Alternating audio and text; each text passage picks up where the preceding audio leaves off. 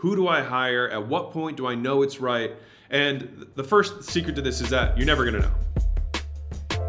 Welcome to The Game, where we talk about how to get more customers, how to make more per customer, and how to keep them longer, and the many failures and lessons we have learned along the way. I hope you enjoy and subscribe.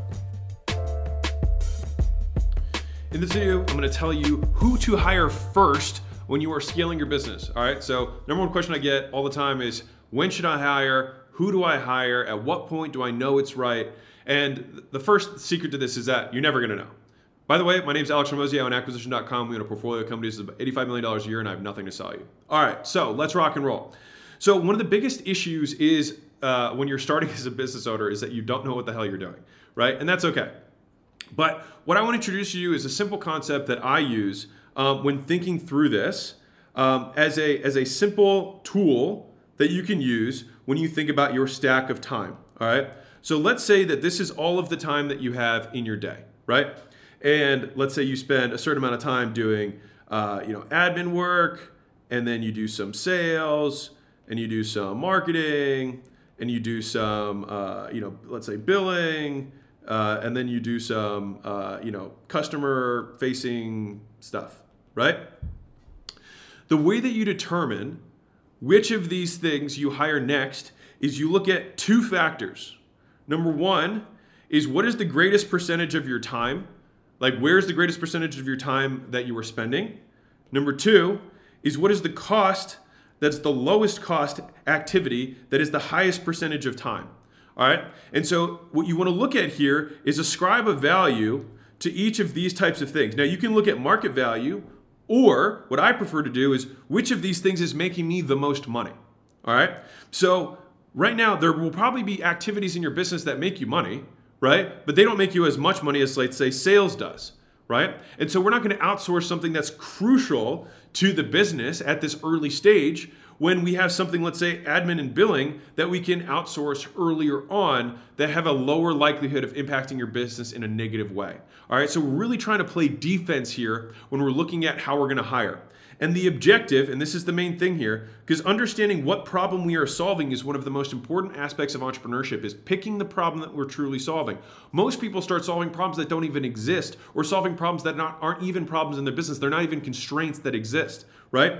And so the objective of the hire should be to give you time, right? It should be to give you time back.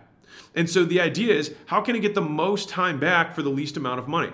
And that's consistently the process that you'll continue to do in your entrepreneurial journey, is how do I get more time back over and over and over again? And independent of what everyone says, the process of entrepreneurship is just buying back time and increasing your level of skill so that you can do higher and higher revenue activities, right? To the point where the only thing, and I'll tell you where the final place that you'll have, is that you'll just be making decisions. Right? This is the highest level, right? And then beyond that, it's having a vision that everyone is aligned with, that they're making their decisions through. You provide the lens through which people underneath of you make decisions in alignment so that they can move the entire organization forward on your behalf, all right? Now, when you're starting out, most times,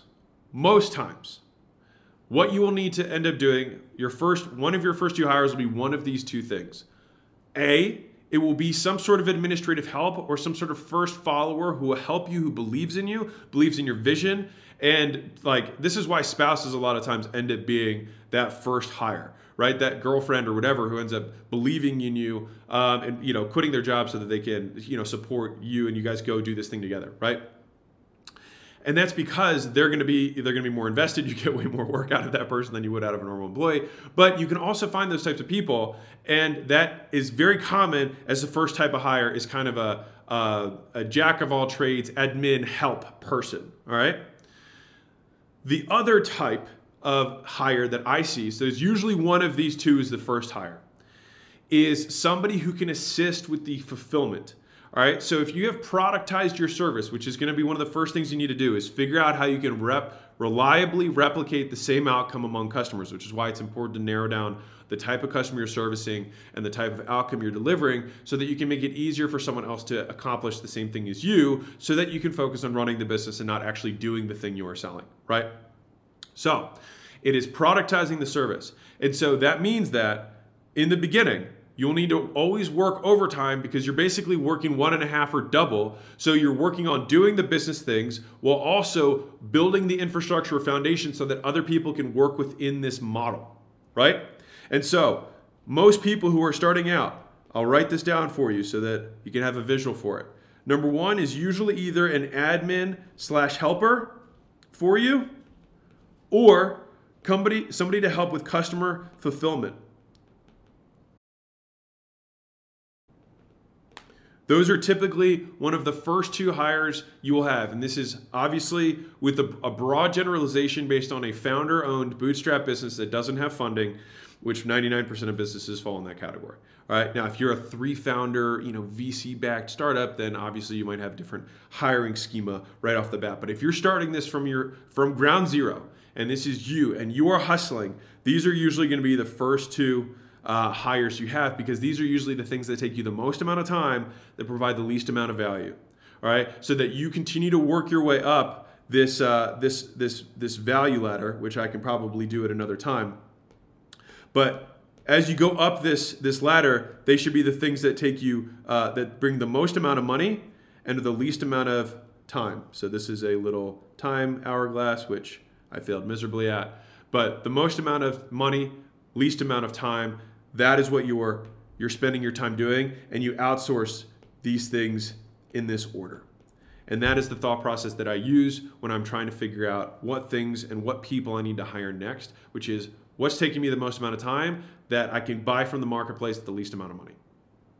Hormozi Nation, make these videos because a lot of people are broken. I want you to be one of them. I want you to scale the crap out of your business, and I'd love to know that this video helped you. So anyways, lots of love, keep being awesome, nothing to sell you, and I'll see you guys in the next video. Bye!